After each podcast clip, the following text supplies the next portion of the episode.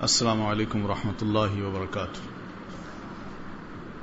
الحمد للہ الحمد للہ وحدہ والصلاة والسلام على من لا نبی بعدہ۔ اما بعد، فاعوذ باللہ السمیع العلیم من الشیطان الرجیم۔ بسم اللہ الرحمن الرحیم۔ کچھ ذمہ داریاں اللہ تعالی ہم پر ڈالتے ہیں۔ اور کچھ ذمہ داریاں ایسی ہیں جو سوسائٹی ہم پر ڈالتی ہے۔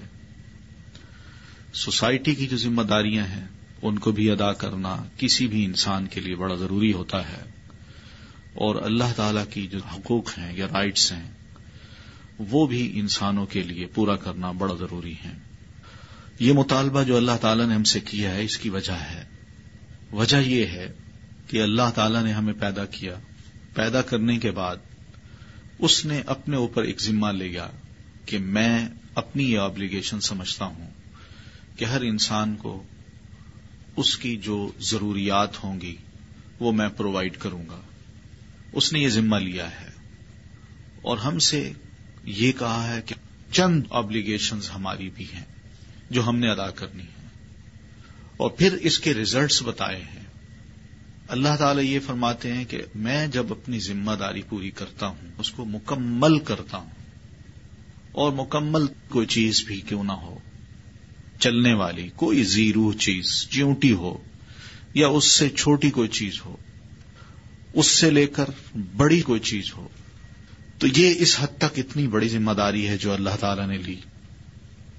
ہمیں کہا کہ جو ابلیگیشنز اللہ ہم مسلمانوں کو بتا رہا ہے، اپنی مخلوق کو بتا رہا ہے، اگر ہم اپنی ذمہ داری پوری کریں، تو اس کے ریزلٹ میں اللہ فرماتے میں بھی ایک ذمہ داری پوری کروں گا۔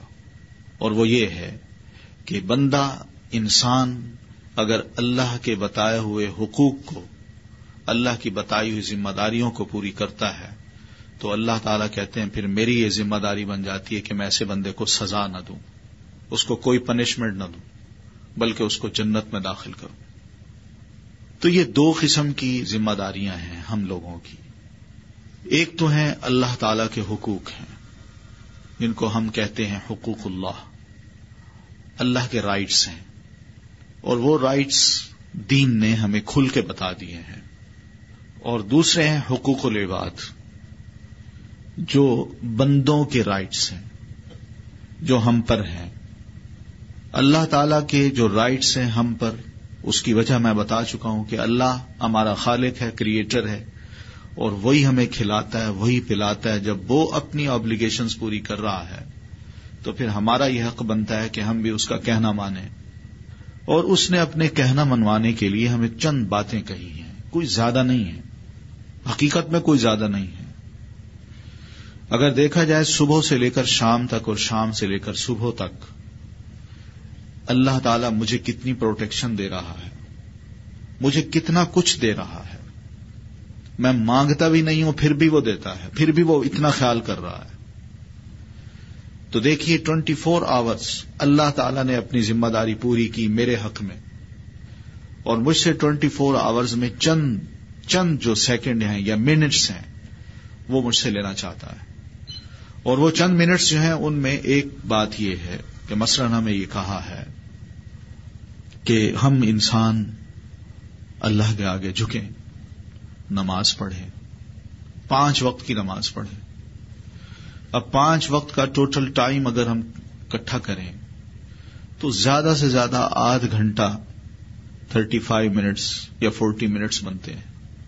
ٹوینٹی فور آورس میں۔ جو اللہ تعالی نے ہم سے مانگے ہیں۔ صرف اتنا کہا ہے کہ تم نماز پڑھو۔ پانچ وقت کی۔ یہ میرا حق ہے۔ کیونکہ میں کھلاتا ہوں، میں پلاتا ہوں، میں کریٹر ہوں۔ میرا اتنا حق ضرور بنتا ہے کہ جو کھاؤ، جو پیو تو کم از کم تھوڑی دیر بعد زبان سے یہ کہہ دو، اللہ تیرا شکر ہے۔ اور اس کے آگے جھک کے ہم اعتراف کر لیں کہ اللہ واقعی تو بڑا ہے، ہم چھوٹے ہیں۔ اور اگر کچھ مزید ضرورت ہو تو پھر اللہ تعالی سے مانگ لیں، اللہ وہ بھی دینے کو تیار ہے۔ یہ دیکھیے، یہ چند ایک یعنی ٹوینٹی فور آورز میں یہ تھرٹی فائیو یا فورٹی منٹس اللہ تعالیٰ ہم سے مانگتے ہیں اپنے لیے۔ اور باقی ہمیں فری کر دیا کہ آپ کریں۔ ہم سے یہ ڈیمانڈ نہیں کی کہ آپ اپنی لائف کو بالکل ورلڈلی لائف سے نکال کے آپ اس کو ایک ایسی لائف بنا لیں جو بالکل یعنی کیو والی لائف ہو، کہ غاروں میں جا کے آپ بیٹھ جائیں اور آئسولیٹڈ ہو جائیں لوگوں سے۔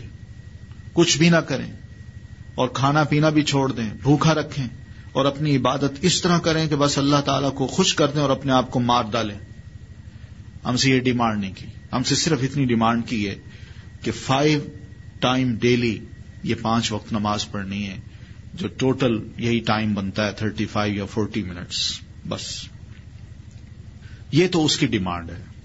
اس کی زیادہ ڈیمانڈ ہم سے نہیں ہے لیکن کچھ باتیں اس نے ایسی کی ہیں جو ہمیں کہا ہے کہ ہم ایک دوسرے کی ڈیمانڈز کو پوری کرتے رہیں ہم انسان ہیں۔ ہمارا ایک دوسرے سے واسطہ پڑتا ہے۔ ہم اکیلے نہیں رہ سکتے۔ ہم سوسائٹی کا حصہ ہیں۔ اور جب اس سوسائٹی میں رہتے ہیں تو ہمارے کچھ ریلیشنز ہوتے ہیں لوگوں کے ساتھ اور مختلف قسم کے ریلیشنز ہیں۔ مثلا میں ایک باپ بھی ہوں۔ باپ ہونے کی حیثیت سے میری اولاد ہے۔ اب اولاد اور باپ کے درمیان ریلیشنز ہیں۔ میں ایک شوہر ہوں۔ میری بیوی ہے۔ تو شوہر اور بیوی ہونے کے ناطے سے ہمارے کچھ ریلیشنز ہیں۔ پھر اسی طرح میں ایک عام انسان ہوں۔ سوسائٹی میں رہتا ہوں۔ میرے دوسرے بہت سے لوگ ہیں جو وہاں رہتے ہیں، جن میں دوست بھی ہیں رشتے دار بھی ہیں۔ وہ لوگ بھی ہیں جو میرے کولیگز ہیں، یا وہ لوگ بھی ہیں جو عام پبلک میں رہتے ہیں۔ میں ان کے درمیان آتا جاتا رہتا ہوں، میری ان سے ڈیلنگز ہیں، واسطے ہیں، تعلقات ہیں۔ تو ان سب کو بھی اللہ تعالی نے ہمیں کہا ہے کہ یہاں پر بھی ہر انسان کے کچھ رائٹس ہیں اور کچھ ایبلیگیشنس ہیں۔ یہ دونوں اس نے پورے کرنے ہیں۔ کیونکہ ان کے پورے کیے بغیر نہ وہ اچھا انسان بن سکتا ہے اور نہ دوسرے اس سے فائدہ اٹھا سکتے ہیں اور نہ یہ خود کسی کو فائدہ پہنچا سکتا ہے۔ یہ ایک بنیادی بات ہے۔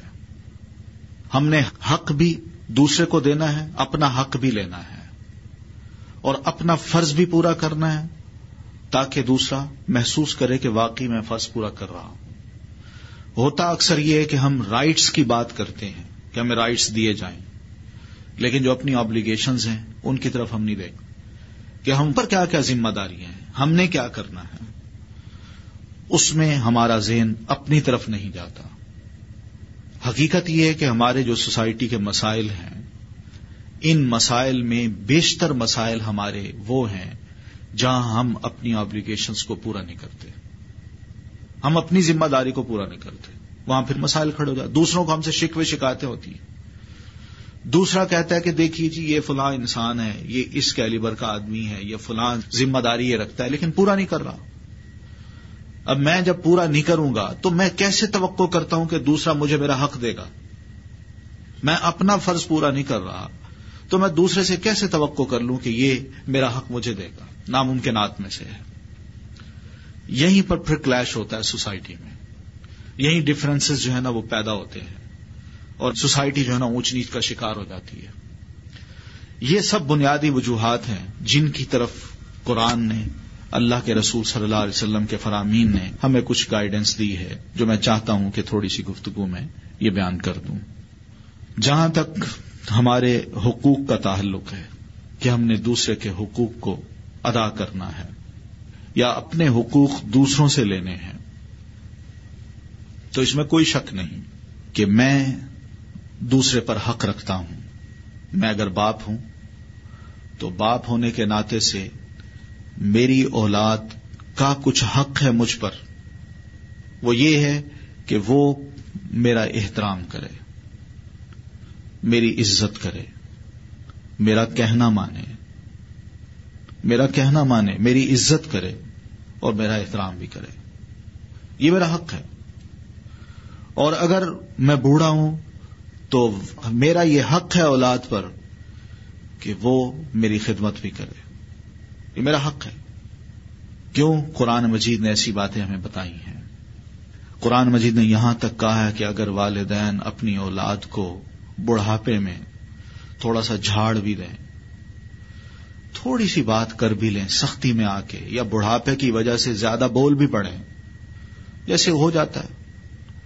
اب آدمی جب بوڑھا ہوتا ہے تو چھوٹی چھوٹی چیزوں کو وہ یہ محسوس کرتا ہے کہ میں جوانی میں جس طرح تھا یا کرتا تھا، وہی بڑھاپے میں اب میں کرتے ہوئے دیکھوں۔ اب نئی جنریشن ہے، اس کی ڈیمانڈز کچھ اور ہیں۔ تو وہ چھوٹی چھوٹی چیزوں پہ والدین کہتے ہیں، بیٹا، اس کو اٹھاؤ، اس کو یہاں نہیں رکھو، اس کو وہاں رکھو، یہاں سے ہٹا دو، یہ کر لو، وہ کر لو۔ اب یہ جو بات ہے، بڑھاپے میں والدین سے ممکن ہے، وہ کریں گے۔ لیکن جوان اولاد کا اس موقع پہ کیا فرض بنتا ہے؟ قرآن کہتا ہے، ولا تق الحما افن ولا تنہر ہوما وق الحما قولن کریما یہ ان کا ان کا حق دو۔ اور جب میں حق ادا کروں گا نا اپنے والد کا، تو ان کا تو حق ان کو مل جائے گا، لیکن میں اپنا ایک فرض پورا کر رہا ہوں گا۔ میں اپنا ایک فرض پورا کر رہا ہوں گا کہ والدین کو اس موقع پر میں اف تک نہ کہوں۔ اب اف کا جو لفظ ہے، اس میں کوئی ورڈز نہیں ہے کہ میں ان کو کہوں، ابا جان، آپ خاموش رہے ہیں میں بات کر لوں گا، یا میں ٹھیک کر دیتا ہوں۔ غصے میں آ کے یہ جھاڑ کے میں بات کر دوں۔ نہیں۔ اف تک نہیں لانا۔ یعنی آدمی جب باتیں بار بار سنتا ہے نا بوڑھے بزرگوں کی، تو آدمی تنگ آ کے کہتا ہے، اف۔ حالانکہ یہ لفظ نہیں ہے۔ لیکن یہ اف کا لفظ جو ہے، اس کو بھی اللہ تعالی نے پسند نہیں کیا۔ بالکل پسند نہیں کیا۔ قرآن کا لفظ ہے یعنی کا دوسرا مطلب مفسرین نے یہ لکھا ہے کہ ایسی حالت میں والدین کو اف کا لفظ کہنا حرام ہے۔ اور حرام کا جو درجہ ہے، وہ دین میں کبیرہ گناہ کا ہوتا ہے۔ معمولی گناہ نہیں ہے، یہ بہت بڑا گناہ ہے۔ صغیرہ گناہ نہیں ہے، بہت بڑا گناہ ہے۔ اور بڑا گناہ یعنی یہ میں نمازیں پڑھوں نا، چھوٹی چھوٹی نماز پڑھوں، اس سے معاف نہیں ہوتا۔ یا کوئی نیکیاں کروں، اس سے معاف نہیں ہوتا۔ بڑا گناہ ہمیشہ توبہ سے معاف ہوتا ہے۔ تو دوسرا مطلب یہ کہ میں اس حد تک پہنچ گیا ہوں، اتنا بڑا گناہ کر لیا ہے کہ میں جب تک توبہ نہیں کروں گا، اللہ اس گناہ کو معاف نہیں کرے گا۔ یعنی یہ ایک بات ہے جو دین نے ہمیں کہی۔ والدین اپنے کچھ حقوق رکھتے ہیں، اولاد اپنی کچھ ذمہ داریاں رکھتی ہے۔ پھر والد کا بحثیت ایک والد کے جو یہ حق ہے، اولاد کا، کہ وہ اولاد سے کچھ اپنے حقوق لے۔ والد کا ایک فرض یہ بنتا ہے کہ جب اس کی اولاد اللہ اس کو دے، تو وہ ان کی بہتر سے بہتر تربیت کرے۔ ان کو ایک اچھا انسان، پڑھا لکھا، سمجھدار انسان بنائے۔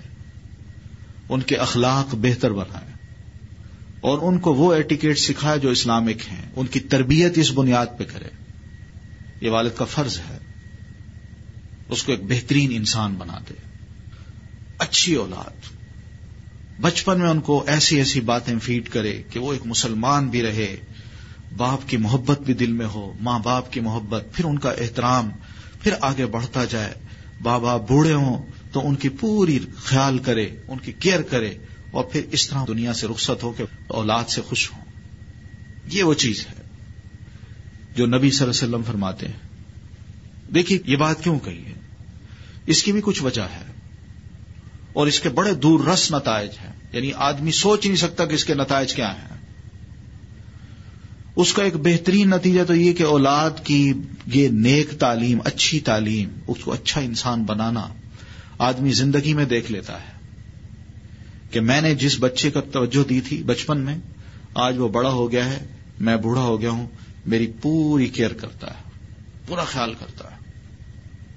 اور ماں باپ اٹھتے بیٹھتے بچے کے لیے دعا کرتے ہیں۔ کہ یہ اتنا خیال کرتا ہے ہمارا۔ اولاد میں جو سب سے زیادہ خیال کرنے والا ہو، دیکھیے ماں باپ کے دل سے ان کے لیے کتنی دعائیں نکلتی ہیں۔ اور یہی نچوڑ ہے زندگی کا۔ یہی کچھ ہے، یہی نصیب کی بات ہے۔ کہ آدمی کو بڑھاپے میں اپنے والدین کی دعائیں مل جائیں۔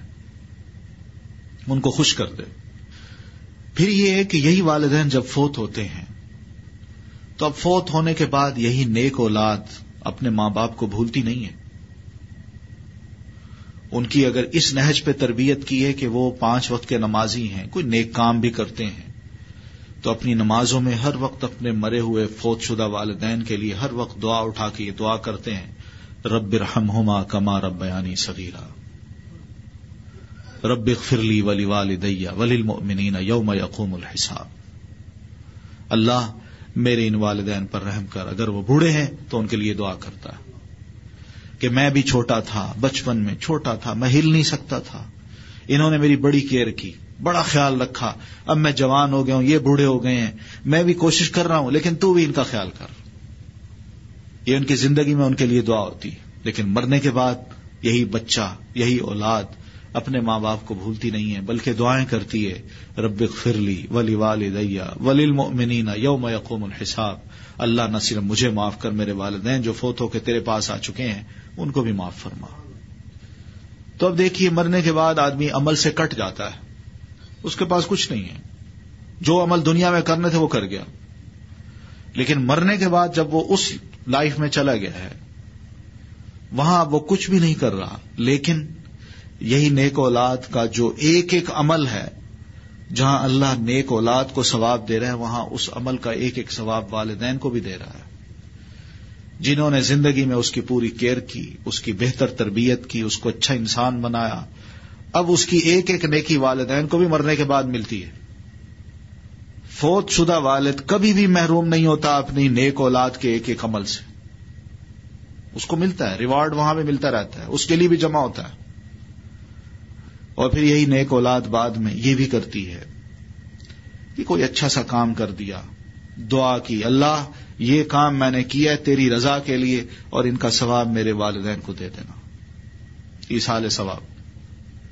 اللہ دیتا ہے۔ اللہ کے رسول صلی اللہ علیہ وسلم اشاد فرماتے ہیں کہ جنت میں ایک صاحب اپنے مقام پہ رہتے ہیں۔ کہ اچانک ہی ان کو یہ کہہ دیا جاتا ہے کہ آپ یہاں سے اٹھیے۔ یہ جو جنت کا اعلی درجہ ہے نا، اوپر والا، وہاں آپ پہنچ جائیے وہاں آپ کا بسیرا ہوگا تو وہ یہ کہتے ہیں، اللہ میں دنیا میں تو نہیں ہوں۔ میں تو عمل سے کٹ گیا۔ پھر یہ ریوارڈ کیسا؟ یہ پروموشن کیسی؟ یہ مجھے بہتر درجے میں کیوں اللہ آپ پہنچا رہے ہیں؟ تو ان کو جو جواب دیا جاتا ہے وہ یہی کہ آپ اپنے پیچھے وہ فلاں بچہ جو چھوڑا ہے نا، نیک بچہ اس نے نیک عمل کیا ہے، یہ ہم نے اس کو قبول کیا اور اس کے نتیجے میں ہم آپ کو یہ پروموشن دے رہے ہیں۔ یہ ایک فائدہ ہے کہ دنیا میں آدمی ذرا تھوڑی سی توجہ اپنی اولاد کی طرف کر لے تو مرنے کے بعد بھی محروم نہیں ہوتا انسان۔ زندگی میں بھی خوش، مرنے کے بعد بھی خوش۔ یہی بات ہے جو اللہ کے رسول فرماتے ہیں۔ کہ آدمی جب فوت ہو جاتا ہے تو تین چیزیں اس کو اشال ثواب کے طور پر بعد میں ملتی رہتی ہیں۔ آپ ایک فرماتے ہیں کہ پہلے آپ کے الفاظ یہ ہیں کہ ایسا صدقہ جاریہ چھوڑ جاتا ہے۔ آدمی فوت ہوا، فوت ہونے سے پہلے اس نے کوئی اچھا سا ویلفیئر کا کام کیا جس سے عام پبلک فائدہ اٹھا رہی ہے۔ تو مرنے کے بعد اس کو ثواب مل رہا ہوتا ہے۔ اب یہ ویلفیئر کے کام ہیں۔ یہ کتنے اچھے ہیں۔ پہلے زمانے میں لوگ ویلفیئر کے کام مسلمان جو تھے، بہت کرتے تھے۔ کسی نے کنواں کھدوا دیا، کسی نے مسجد بنوا لی، کسی نے کوئی سرائے بنا دی ہاسپٹل بنا دیا۔ بڑے کام ہوتے تھے۔ سوچتے تھے کہ بھئی ہم نے دنیا میں جو کچھ کمایا، ٹھیک ہے، اولاد کو تو دے کے جا رہا ہوں، لیکن آگے بھی تو کچھ ہمیں چاہیے۔ غلطیاں کی ہیں، ہو سکتا ہے ہماری برائیاں اور نیکیاں ایک جیسی ہو جائیں۔ لیکن کم از کم کچھ تو ایسے کر جائیں کہ پیچھے سے ہمارا ہمیں فیڈ بیک ملتی رہے۔ لوگ یہ سوچتے تھے اور اس وجہ سے کر جاتے تھے۔ بہت کچھ کرتے تھے۔ یہ چیز مسلمانوں میں رہی اور بڑی خیر تھی۔ اور آج صورت حال یہ کہ ہمارے اندر یہ چیزیں نہیں ہیں۔ ویلفیئر کا تو کنسپٹ ہی ختم ہو گیا اور نان مسلم کو دیکھیے، ان کے ہاں ویلفیئر کے بڑے۔ کوئی ان کا لارڈ جب مرتا ہے تو اپنی ول لکھتا ہے تو اس میں اتنے ملین ڈالر وہ کہتا ہے فلاں یونیورسٹی کو دے دیں۔ وہ ایک ڈپارٹمنٹ بنا لے۔ ایک ہاسپٹل کھول لیں۔ ایک کالج کھول لیں۔ لائبریری کھول دیں۔ اور آج اس وقت آپ جائیں ویسٹ میں یورپ میں، یا نارتھ یا کہیں بھی امریکہ میں، تو وہاں بیشتر جو آپ کو لائبریریز ہاسپٹلز یا کالجز یونیورسٹیز ڈپارٹمنٹس ملیں گے وہ انہی لارڈس کے جو ول ہوتی ہے ویلفیئر کے کام ہوتے ہیں، ان کے مطابق وہ سب بنے ہوئے ہیں۔ وہ کر جاتے ہیں۔ یہ ہمارے پاکستان میں اس وقت جتنے بھی ویلفیئر کے پرانے کام ہیں، وہ کرسچنس کے ہی ہیں۔ ہاسپٹلز ہیں تو انہی کے نام کے ہیں۔ اسکول کالجز ہیں تو وہ بھی انہی کے نام کے۔ یونیورسٹیز ہیں تو وہ بھی انہی کے نام کی وہ کھول گئے۔ ہم میں سے مسلمانوں کو بہت کم لوگوں کو اللہ ماشاء اللہ یہ بات نصیب ہوتی ہے کہ ہم بھی کوئی ویلفیئر کا کام ایسا کر جائیں جو مرنے کے بعد ہمیں ثواب ملتا رہے۔ ہم نہیں کرتے۔ یہی وجہ ہے کہ ہمارے ہاں پھر وہ جب اونچ نیچ پیدا ہوئی ہے، تو ہمارے ہاں ایک طبقہ تو معاشرے میں بڑے اچھے حال میں رہا اور دوسرا محروم رہا۔ جبکہ غریب مسلمان کا بھی یہ حق تھا کہ وہ بھی جیے۔ وہ بھی معاشرے سے فائدہ اٹھائے، اس کا بھی بچہ پڑھے، لیکن وہ محروم رہا۔ اس طرح وہ ایک کلاس جو ہے وہ اوپر آ گئی اور دوسری کلاس بالکل محروم ہو گئی۔ ہر فیلڈ میں مار کھا گئی۔ یہ چیز نہیں ہونی چاہیے۔ مساوات کی جو دین ہماری تعلیم دیتا ہے، اس میں یہ انفاق فی سبیل اللہ اور صدقہ جاریہ ہی یہ چیزیں پیدا کرتی ہے اس کو اگر ہم پروموٹ کریں اپنے سوسائٹی میں، تو اس کے دو فائدے ہیں۔ ایک تو سوسائٹی فائدہ اٹھائے گی، دوسرا مرنے کے بعد ہم مسلمانوں کو فائدہ بھی ہو سکتا ہے۔ ایک تو عیسال ثواب ہے یہ۔ اور دوسرا دوسرا یہ کہ آپ یہ فرماتے ہیں ولد ان صالح ید ہو کہ نیک اولاد چھوڑ جائے، جو مرنے کے بعد اپنے والد کے لیے دعا کرتی رہے، پیچھے دعا کرتی رہے۔ تو وہی اولاد ہے جو بعد میں فائدہ دیتی ہے اس کو۔ اور تیسری بات آپ نے یہ ارشاد فرمائی۔ کیا وہ علم یونتفا بھی کہ آدمی پیچھے علم چھوڑ جائے جس سے پبلک فائدہ اٹھاتی ہے۔ یہ تین طریقے آپ نے بتایا علم چھوڑ جائے جس سے پبلک بعد میں فائدہ اٹھائے۔ اب علم جو ہے یہ بھی ظاہر ہے ایک بہت بڑی بہت بڑی نعمت ہے۔ اللہ تعالیٰ کسی کو نصیب کر دے۔ یہ علم جو ہے ضروری نہیں ہے کہ کوئی دین کا بھی ہو۔ دنیا کا بھی کوئی مناسب علم جو کسی مسلمان کو کسی جگہ پہ اس کے پاؤں پہ کھڑا کر دے اور وہ ایک اچھا انسان معاشرے کا بن جائے، تو وہ علم بھی مرنے کے بعد بندے کو جو چھوڑ کے جا رہا ہے اس کو فائدہ پہنچائے گا۔ یہ بھی حقیقت ہے۔ لیکن جو غیر ضروری علم ہے، وہ نہیں، جو ضروری علم ہے سوسائٹی کے لیے۔ مثلا سوسائٹی میں ہمارے ہاں چند مسلمان ڈاکٹرز کی ضرورت ہے، ایک ٹیچر ہے، وہ چند ڈاکٹرز کو تیار کر دیتا ہے۔ اب وہ اس کا تیار کرنا، یہ ڈاکٹرز جو ہیں سوسائٹی کو جو فائدہ پہنچا رہے ہیں، یہی ثواب جہاں ان کو مل رہا ہے، مرنے والے کو بھی ملے گا۔ دین کا کام ہے، ضروری نہیں دین کا کام، دنیاوی بھی علوم جو ہے نا، ان میں بھی فائدہ پہنچ سکتا ہے اس کو۔ تو مقصد یہ کہ یہ ایک چیز ہے جو اللہ کے رسول نے فرمائی۔ تو کچھ ذمہ داریاں اولاد کی ہیں، کچھ ذمہ داریاں والدین کی ہیں۔ بے نہیں، اسی طرح کچھ ذمہ داریاں میں اس گھر میں رہتا ہوں، میری ہیں اور کچھ وہ ہیں جو میرے ہمسائے ہیں، ان کے لیے ہیں۔ دوست ہیں، احباب ہیں کولیگز ہیں، ان سب کی ذمہ داریاں قرآن مجید میں اللہ نے بیان کی ہیں۔ تو یہ رائٹس ہیں۔ میں تھوڑی سی دو چار باتیں جس ضمن میں کرنا چاہوں گا، یہ بہت وسیع موضوع ہے، لیکن میں ایک دو باتیں جو کہ ہم سے ریلیٹڈ ہیں، میں وہ بات کرنا چاہتا ہوں۔ پہلی بات یہ ہے، یہی اولاد کے بارے میں۔ کہ ماں باپ جو ہیں، یہ اپنی اولاد کی ایک بہتر سے بہتر اگر تربیت کر لیں، تو یہ ایک والدین اپنے حقوق کو یا اپنے فرائض کو پورا کر دیں گے۔ وہ اپنی ذمہ داری سے عہدہ برا ہو جائیں گے۔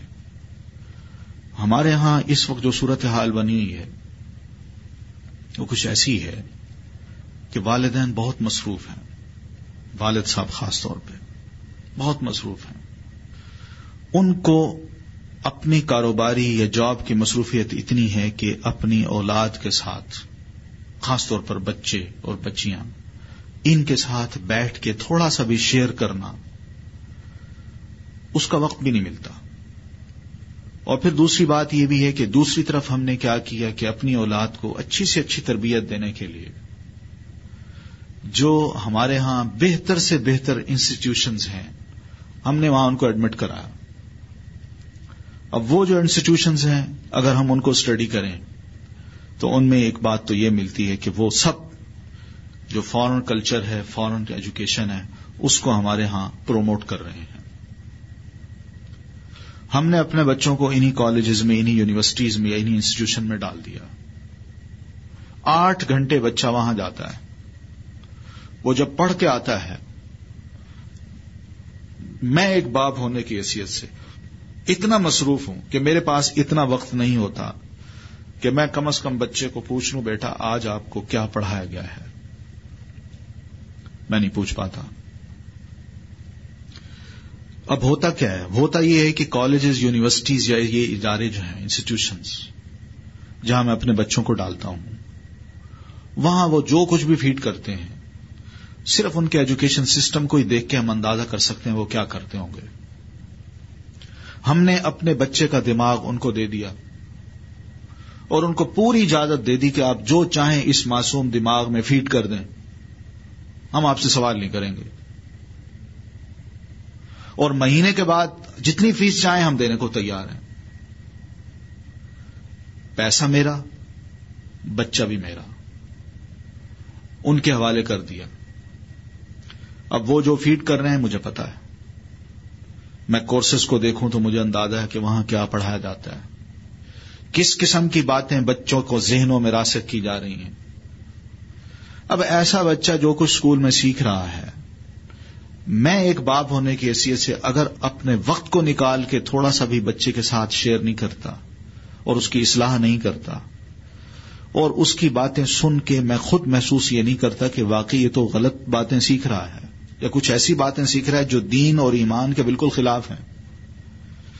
تو ظاہر ہے اس کا نتیجہ یہی نکلے گا کہ وہ بچہ جب بڑا ہوگا تو اس نے جو رنگ دکھانے ہیں، وہ مجھے بھی پتا ہے کہ بڑا ہو کے اس بچے نے کتنا مسلمان بننا ہے اور کتنا میرے ساتھ کتنا بہتر سلوک کرے گا، یہ مجھے پتا ہے۔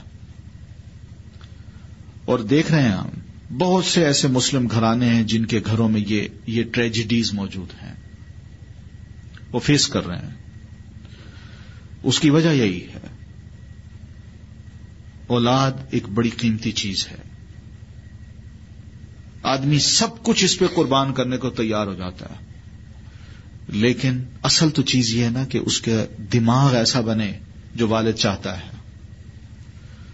اس کے لیے والد کو ضرور کچھ نہ کچھ اپنا وقت نکالنا ہوگا اور والدہ کو بھی ضرور کچھ نہ کچھ وقت نکالنا ہوگا۔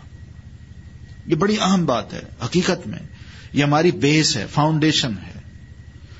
اگر اس بیس کو ہم درست نہیں کرتے، اس کو مضبوط نہیں بناتے نا اور کسی اور کے حوالے کر دیتے ہیں، پھر ہم یہ توقع مت کریں کہ ہماری سوسائٹی میں کوئی تبدیلی آئے گی۔ بالکل نہیں آ سکتی۔ ہم اپنی ذمہ داری کو اس حد تک ضرور پوری کریں۔ چیک کریں کہ کیا ہو رہا ہے، کیا نہیں ہو رہا۔ بچہ کیا سیکھ رہا ہے؟ اسکول کالجز میں اس کو کیا سکھایا جا رہا ہے؟ حقیقت یہ ہے کہ اس وقت ہمارے ہاں بہت سے جو مسائل ہیں، ان میں ایک مسئلہ، بہت بنیادی مسئلہ یہی ہے کہ ہماری جنریشن ہمارے ہاتھوں میں نہیں رہی۔ ہم نے دوسروں کے حوالے کر دی ہے۔ اور اپنے انسٹیٹیوشن جو ہیں، ان کو ہم کھولتے نہیں ہیں۔ دوسروں کے کورسز ہیں، وہ ہم بڑی آسانی سے لے کے ان کو انسٹال کر دیتے ہیں اور کہتے ہیں، آئیے جی ہم آپ کو یہ پڑھائیں گے۔ وہ پڑھتے ہیں۔ ایک بہرحال بنیادی مسئلہ یہ ہے۔ اس میں والدین کو اپنا ایک فرض ادا کرنا ہے اور وہ یہی کہ اپنے بچوں کی صحیح نگرانی کریں۔ ان کی درست تعلیم ہو۔ اگر یہ درست تعلیم نہیں ہوتی تو میں جیسے عرض کر چکا ہوں، بعض اوقات بڑی عجیب و غریب باتیں سننے میں آتی ہیں۔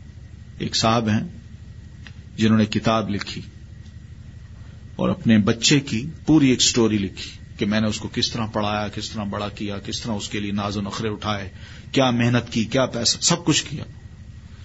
اور جب بوڑھے ہوئے تو اب کیا ہوتا ہے کہ وہی بچہ جوان ہو کے اپنے بوڑھے والدین کو کہتے ہیں، آپ اس گھر میں نہیں رہ سکتے، آپ یہاں سے فلاں فلیٹ میں شفٹ ہو جائیں۔ اور جب وہ ان کو شفٹ کر رہا ہوتا ہے تو اس موقع پر یہی بوڑھا والد ہاتھ اٹھا کے دعا کرتا ہے کہ اللہ، اس کو میرے سامنے تو اٹھا لے۔ مجھے نہیں چاہیے اولاد۔ اور ایک اور صاحب ہیں جو حالات سے یعنی اپنے والدین کی نافرمانی کر کر کے جب حالات سے تنگ آئے، تو وہ لوگوں کے سامنے یہ کہتے ہیں کہ حاضہ جناح ابھی علیہ۔ وما جنئی تو اللہ احدی۔ یہ میرا جو وجود ہے نا، یہ میرے باپ کا ایک گنا ہے جو مجھ پر ہے۔ اور میں نے کسی پر کوئی گنا نہیں کیا۔ یعنی سوچیے کیا ذہن بن جاتا ہے۔ ایک تو یہ ہے۔ اور دوسرا یہ ہے کہ جس فیملی میں ہم رہتے ہیں، ظاہر ہے، وہاں پر ہم میاں بیوی کی حیثیت سے اگر ایک خاندان رہ رہا ہے، تو بیوی کے کچھ خامند پر اور خامند کے کچھ بیوی پر حقوق ہیں۔ قرآن مجید نے اس کے لیے بڑا خوبصورت ایک جملہ بولا ہے ولا ہن مسل الزی علیہ بہت خوبصورت جملہ ہے اور کمپریہنسو سا۔ کہ جو حقوق عورتوں کے مردوں پر ہیں، ویسے ہی حقوق مردوں کے عورتوں پر ہیں۔ یعنی اللہ تعالیٰ نے دونوں کو برابر کھڑا کیا ہے۔ اور اس سلسلے میں چھوٹی سے چھوٹی بات لے کر بڑی سے بڑی بات تک دونوں کو سمجھائی ہے۔ کہ کوئی یہ ڈیمانڈ مت کرے کہ یہ فرض اپنے ادا نہیں کرتا، بلکہ یہ بھی کہ میں بھی اپنا فرض ادا کرتی ہوں کہ نہیں۔ دونوں نے ایک دوسرے کو ساتھ ساتھ لے کے چلنا ہے، کیئر کرنی ہے، خیال کرنا ہے۔ اور قرآن کا یہ جملہ ایک فیملی میں، میاں بیوی میں جتنی محبت پیدا کر سکتا ہے، اس سے بڑھ کر کوئی اور راستہ نہیں ہے۔ بڑی خوبصورت جنت بنا دیتا ہے یہ جملہ، اگر دونوں میاں بیوی اس جملے کو سمجھ جائیں۔ چھوٹی سی بات ہے، حضرت ابن عباس رضی اللہ تعالیٰ عنہما نبی صلی اللہ علیہ وسلم کے چچا کے بیٹے ہیں۔ یہ مکہ میں رہتے تھے۔ آخر میں شفٹ ہو گئے تھے طائف میں۔ وہیں ان کی ڈیتھ ہوئی اور وہیں طائف میں ہی جو اس وقت ایک مسجد ہے ان کے نام کی عبداللہ ابن عباس، اسی مسجد کے کارنر پہ ان کی خبر ہے۔ تو یہ عبداللہ ابن عباس مکہ میں ہی تھے تو یہ اکثر و بیشتر پڑھاتے تھے۔ اسٹوڈینٹس ان کے پاس آتے اور قرآن مجید کی جو تفسیر ہوتی وہ بیان کرتے تھے۔ اس کی وجہ یہ بھی تھی کہ اللہ کے رسول نے ان کے لیے دعا کی تھی کہ اللہ ابن عباس کو قرآن مجید کا مان و مفہوم سمجھا دے۔ اور واقعی حضرت ابن عباس رضی اللہ تعالیٰ عنہ جوانی میں ہی جبکہ اللہ کے رسول فوت ہو گئے، حضرت عمر رضی اللہ تعالیٰ عنہ کے دور میں بالکل جوان ہیں۔ یہی اٹھارہ انیس سال کے۔ تو حضرت عمر رضی اللہ تعالیٰ عنہ خلیفہ ہونے کی حیثیت سے جب بیٹھتے تھے نا کوئی شورا ہوتی تھی، ان کی میٹنگز ہوتی تھی تو اس میں ابن عباس کو اپنے پاس بٹھاتے تھے۔ تو وہاں پر جو قریش بزرگ ہوتے، مسلمان، وہ یہ کہتے کہ آپ اس نوجوان بچے کو، چھوکرے کو اپنے درمیان بٹھاتے ہیں ہمارے۔ اگر آپ اس کو بٹھاتے تو ہمیں بھی اجازت دیجیے ہم اپنے جوان بیٹوں کو لے آیا کریں۔ ہم تو نہیں لاتے اور آپ اس کو بٹھا لیتے جبکہ یہ چھوٹا ہے۔ تو حضرت عمر ایک دفعہ خاموش رہے۔ پھر نیکسٹ میٹنگ ہوئی تو اتفاق سے حضرت عمر رضی اللہ تعالیٰ عنہ نے سب قریشیوں سے ایک سوال کیا۔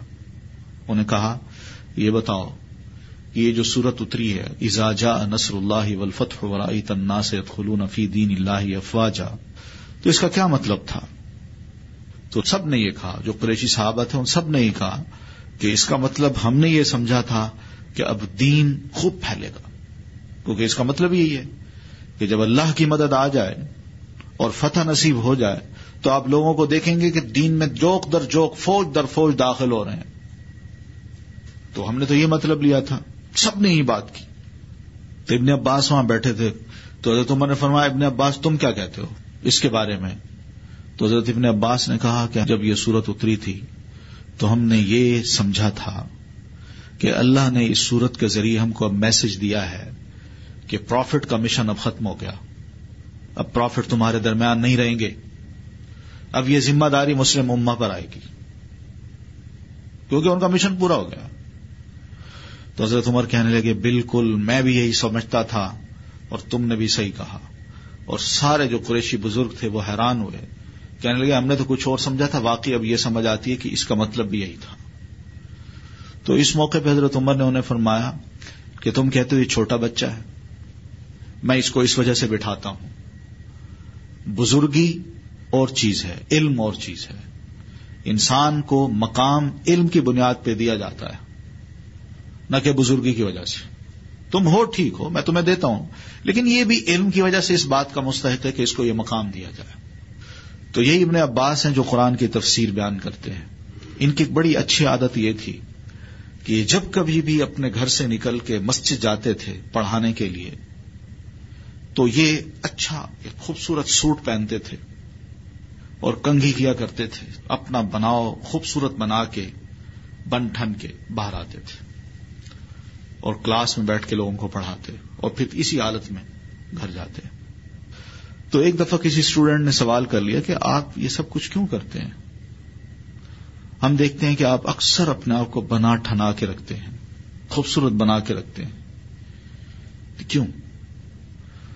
تو اس پہ حضرت ابن عباس نے یہی آیت پڑھی ولا ہن مسر الزی علیہ کہ اللہ نے قرآن مجید میں فرمایا کہ ان بیویوں کا بھی تم پر کچھ حق ہے، فرض ہے۔ جس طرح تمہارے حقوق ان پر ہیں، اس طرح ان کے حقوق تم پر ہیں۔ تو آپ فرماتے ہیں، بات یہ ہے کہ میں اپنے آپ کو یہ بنا سوار کے کیوں رکھتا ہوں؟ اس لیے کہ میری بیوی اپنے آپ کو میرے لیے بنا سوار کے رکھتی ہے۔ وہ بھی ایک انسان ہے، میں بھی ایک انسان ہوں۔ میری اگر خواہش ہے کہ میری بیوی بن سنور کے رہے تو اس کی بھی خواہش ضرور ہوگی کہ میرا خامد بن سنور کے رہے۔ تو آپ نے اس موقع پہ یہ فرمایا زین النسا اکم کما تو ہبونا یو زین لکھم بھلے لوگوں، قرآن کی ساتھ کے مناسبت سے یہی مطلب بنتا ہے کہ تم بھی اپنی عورتوں کے لیے بن سنور کے رہا کرو، جس طرح تم یہ خواہش کرتے ہو کہ تمہاری عورت بن سنور کے رہے۔ چھوٹی سی بات دیکھیے وہاں ذہن نہیں پہنچتا۔ آدمی اس آیت کو پڑھے، ذہن نہیں پہنچتا وہاں کہ واقعی یہ ہے تو معمولی بات، لیکن ایک نفسیاتی چیز ہے کہ آدمی اپنے تعلقات کو بہتر سے بہتر کس طرح بنا سکتا ہے؟ اپنی چھوٹی سی جنت کو گھر کی، اس کو بہتر سے بہتر کس طرح بنا سکتا ہے؟ یہ وہ چیز تھی جو کہ صحابہ کرام سمجھتے تھے۔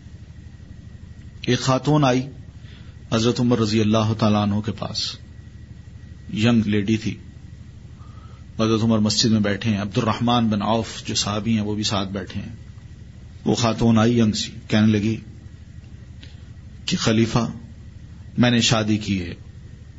میں اپنے خامن پہ کوئی الزام نہیں لگاتی کہ وہ خدا نخواستہ نیک نہیں ہے، یا میرے ساتھ برا سلوک کرتا ہے، یا اس میں کوئی عیب ہے۔ یعنی وہ انسان ہے، بہت اچھا انسان، بہت اچھا مسلمان، لیکن مجھے اچھا نہیں لگتا۔ بس آپ مجھے اس سے علیحدہ کر دیجیے میں جان چھوڑنا چاہتی ہوں اس کی، یا وہ میری جان چھوڑ دے۔ حضرت عمر نے یہ بات سنی تو پریشان ہو گئے معاملہ سمجھ نہ آیا ان کو۔ اتنے میں وہ خاون جو تھا وہ پیچھے سے آ گیا۔ تو حضرت عمر نے جب اس کی حالت دیکھی، اس کے بال بکھرے ہوئے، کپڑے پھٹے ہوئے، پسینے سے آلود، برا حشر اس نے کیا ہوا۔ یہ اپنی اس کی حالت تھی۔ تو عبد الرحمان بن اوف جو پاس بیٹھے تھے، ان کو کان میں کچھ کہا۔ کہ جاؤ اس کو لے جاؤ اور اس کو ذرا بنا سنوار کے لے آؤ۔ تو عبد الرحمان بن اوف اس کو پکڑ کے لے گئے۔ اور وہ عورت اس کا منہ حضرت عمر کی طرف ہے، وہ پیچھے تھا۔ حضرت عبد الرحمان اٹھے، اس کو لیا۔ اس عورت نے نہیں جانا کہ میرا خاون پیچھے کھڑا ہے۔ اس کو پتہ نہیں چل سکا۔ اس کو لے گئے۔ وہ عورت بیٹھ گئی وہاں۔ حضرت عمر نے کوئی جواب نہیں دیا۔ تھوڑی دیر کے بعد وہ جب خاون مسجد میں آیا، اس کے اچھے کپڑے اس نے پہنے ہوئے۔ بال کٹے ہوئے، بنا سمرا نہا دھو کے اس کو لے آئے، تیار کر کے۔ وہ خاتون بیٹھی ہے۔ تو حضرت عمر نے پوچھا ہاں بھائی بی بی تم کیوں بیٹھی ہو؟ کہنے لگی، میں نے یہ آپ کو مسئلہ پیش کیا ہے۔ تو حضرت عمر نے فرمایا، تمہارا خامن کون ہے؟ تو وہ پیچھے کھڑا تھا۔ وہ آگے بڑھ کے کہتا ہے، میں ہوں۔ اب جب اس نے اپنے خامن کی طرف دیکھا، تو وہ خود بھی پریشان ہو گئی کہ یہ وہ خامن ہے جو تھوڑی دیر پہلے جس کو میں گھر میں چھوڑ کے آئی جو بالکل اس طرح تھا یعنی جس طرح ایک مزدور ہوتا ہے۔ برا حال، بال اس کے بکھرے ہوئے، نہ کپڑے اچھے پہنے ہوئے، نہ اس نے اپنے آپ کو۔ اب جب اس نے یہ حالت دیکھی تو حضرت عمر فرماتے ہیں ہاں بھائی بیوی، تم اس خامن کے بارے میں کہہ رہی تھی کہ تم اس کے ساتھ نہیں رہنا چاہتی۔ کہنے لگی، نہیں نہیں، بس آپ چھوڑ دیں۔ یہی ٹھیک ہے۔ اس کو دیکھتے ہی اس کی اپنی جو نفسیات تھیں وہ بدل گئی اس کا ذہن ہی بدل گیا۔ اس نے کہا، نہیں، غلطی میری تھی۔ میں اب خوش ہوں اپنے خاون سے۔ بس آپ چھوڑ دیجیے اس معاملے کو ختم کیجیے تو خاون کو لیا چلی گئی۔ میں کہنا یہ چاہ رہا ہوں کہ چھوٹے چھوٹے حقوق جو ہے نا، آدمی ان سے بھی اگر غفلت کرے، تو معاملہ کہاں سے کہاں پہنچ جاتا ہے۔ اس لیے جو رائٹس ہیں آبلیگیشنز ہیں، فرائض اور حقوق، ان کی بات دین بڑی اہمیت دے کے کرتا ہے۔ اور اس کی وجہ ہے۔ اس کی وجہ یہی ہے کہ جس طرح اللہ تعالیٰ اپنی ذمہ داریوں کو پورا کر کے ہم سے کچھ حقوق مانگتے ہیں، بے نہیں ہمیں کہا جاتا ہے کہ تم بھی ایک دوسرے کے فرائض پورے کرو، تمہیں حق خود بخود مل جائیں گے۔ دین نے اسی پر ہی زور دیا ہے۔ یہ دونوں ساتھ ساتھ چلتے ہیں۔ اللہ کا حق بھی اور بندوں کا حق بھی، یہ ساتھ ساتھ چلتا ہے۔ یہ نہیں ہو سکتا کہ میں اللہ کے حق تو پورے کروں اور بندے کے حق پورے نہ کروں۔ اور پھر میں یہ سمجھوں، میں اللہ کے حق تو پورے کر رہا ہوں، اللہ مجھے معاف کر دے گا۔ سوال ہی پیدا نہیں ہوتا۔ بالکل نہیں ہو سکتا۔ یہ گاڑی ساتھ ساتھ چلتی ہے۔ میں اگر اللہ کے حق پورے کرتا ہوں اور لوگوں کے حق پورے نہیں کرتا، تو یہ غلط ہے۔ اور اگر میں لوگوں کے حق پورے کرتا ہوں، اللہ کے حق پورے نہیں کرتا، یہ بھی غلط ہے۔ کوئی بندہ اگر یہ کہتا ہے کہ میں بندوں کے حق پورے کرتا ہوں، لیکن وہ اللہ کے حق پورے نہیں کر رہا، تو یہ ناممکن ہے۔ وہ اس لیے کہ جو اللہ کے حق پورے نہیں کر سکتا، وہ بندوں کو کیسے کرے گا؟ اور جو بندوں کے پورے نہیں کرتا، وہ اللہ کا کیسے کرے گا؟ یہ ساتھ ساتھ چلتے ہیں۔ اس لیے میری نماز، میرا روزہ، میری عبادتیں ساری کی ساری وہ ریلیٹڈ ہیں بندوں کے حقوق کے ساتھ بھی۔ تب جا کے وہ قبول ہوں گی، ورنہ وہ قبول نہیں ہوتی۔ میں ادھر لوگوں کا حق ماروں اور ادھر نمازیں پڑھوں، ہاتھ میں تسبیح لے کے پھیروں۔ نہیں۔ اللہ تعالی کے پاس ایک ایسا میزان ہے، وہ تولتا ہے، وہ جانتا ہے سب کچھ۔ ہم اس کو بیوقوف نہیں بنا سکتے۔ اور نہ ہی اللہ تعالی کے بارے میں ہم یہ سوچ سکتے ہیں کہ وہ ایک بوڑھا سا کوئی اللہ ہے جو کمرے میں بیٹھا ہوگا، اس کو کیا بتا ایسی بات بھی نہیں ہے۔ اللہ الحی القیوم ہے، ہمیشہ سے زندہ ہے، ہمیشہ سے قائم ہے، الرٹ ہے۔ اتنا الرٹ ہے کہ ہم سوچ ہی نہیں سکتے۔ قرآن مجید میں ہمیں اتنی بات کہی ہے کہ دیکھو، تم جو کچھ بھی کرتے ہو نا، ما یلفظ من قول الا لدیہ رقیب عتید تم جو کچھ بھی لفظ منہ سے نکالتے ہو، ہم نے تمہارے ارد گرد دو فرشتے بٹھا رکھے ہیں، وہ فوراً الرٹ ہیں، وہ فوراً اس کو لکھ لیتے ہیں۔ تو اس نے تو ہم پر بندے لگا رکھے ہیں۔ آج مجھے کوئی کہہ دے کہ انٹیلیجنس تمہارے پیچھے لگی ہوئی ہے۔ آپ سوچئے، میرا رویہ کیا ہو جائے گا؟ میرا اٹھنا، میرا بیٹھنا، میرا دیکھنا، میرا چلنا اور میرا گفتگو کرنا، اتنا میں ہوشیار ہوں گا کہ بس پھونک پھونک کے قدم رکھوں گا۔ اور جہاں اللہ تعالیٰ یہ کہہ رہے ہیں کہ میں نے تمہارے اوپر بندے نگران بٹھا دیے جو تمہاری ایک ایک بات کو لکھ رہے ہیں، وہ سوچو کتنا الرٹ ہے وہ۔ یہ جو فرشتے ہیں کتنے الرٹ ہیں۔ پھر دوسری بات یہ بھی ہے کہ اللہ تعالی کے بارے میں آپ یہ ضرور سوچ لیجیے کہ اللہ بڑے ذوق کا اللہ ہے، اس کا بڑا بہترین ذوق ہے۔ ہمارے ذوق جو ہے نا، کسی لیول کے نہیں، جتنے بہترین ذوق اللہ تعالی کا ہے۔ اگر اس کو پہچاننا ہے، تو آپ اس پھول کو دیکھ لیجیے۔ اللہ تعالی کی کسی کریشن کو دیکھ لیجیے۔ کیا خوبصورت رنگ ہوتا ہے۔ یہ کون ہے اس کا خالق؟ کس نے انتخاب کیا اس رنگ کا؟ تتلی کو آپ دیکھ لیجیے، اس کا انتخاب کتنی رنگت ہے اس میں۔ آپ یہ پھل جو ہم کھاتے ہیں، سیب ہے، مالٹا ہے، انار ہے، کوئی چیز ہے، کیلا ہے، آپ اس کو دیکھ لیجیے۔ اس کے پیش کرنے کے انداز کو دیکھ لیجیے۔ کتنا خوبصورت پھل وہ بنا کے ہمیں پیش کرتا ہے۔ اگر یہ کٹا ہوا پھٹا ہوا ہو، تو سوال ہی پیدا نہیں ہوتا ہم کھائیں یا درخت سے اکھاڑیں اس کو۔ ہم جانوروں کو ڈال دیں۔ تو اس لیے اس کا ذوق بڑا اعلی ہے۔ بہت اعلی ذوق کا اور اعلی ذوق کی چیز ہی پسند کرتا ہے وہ۔ تو وہ جو چیز ہم نے اس کو دینی ہے وہ یہی ہے کہ ہم اس کا بھی حق پورا کریں اور بندوں کا بھی۔ تب جا کے یہ چیز ساتھ ساتھ چلے گی، فائدہ ہوگا ورنہ بالکل نہیں ہوگا۔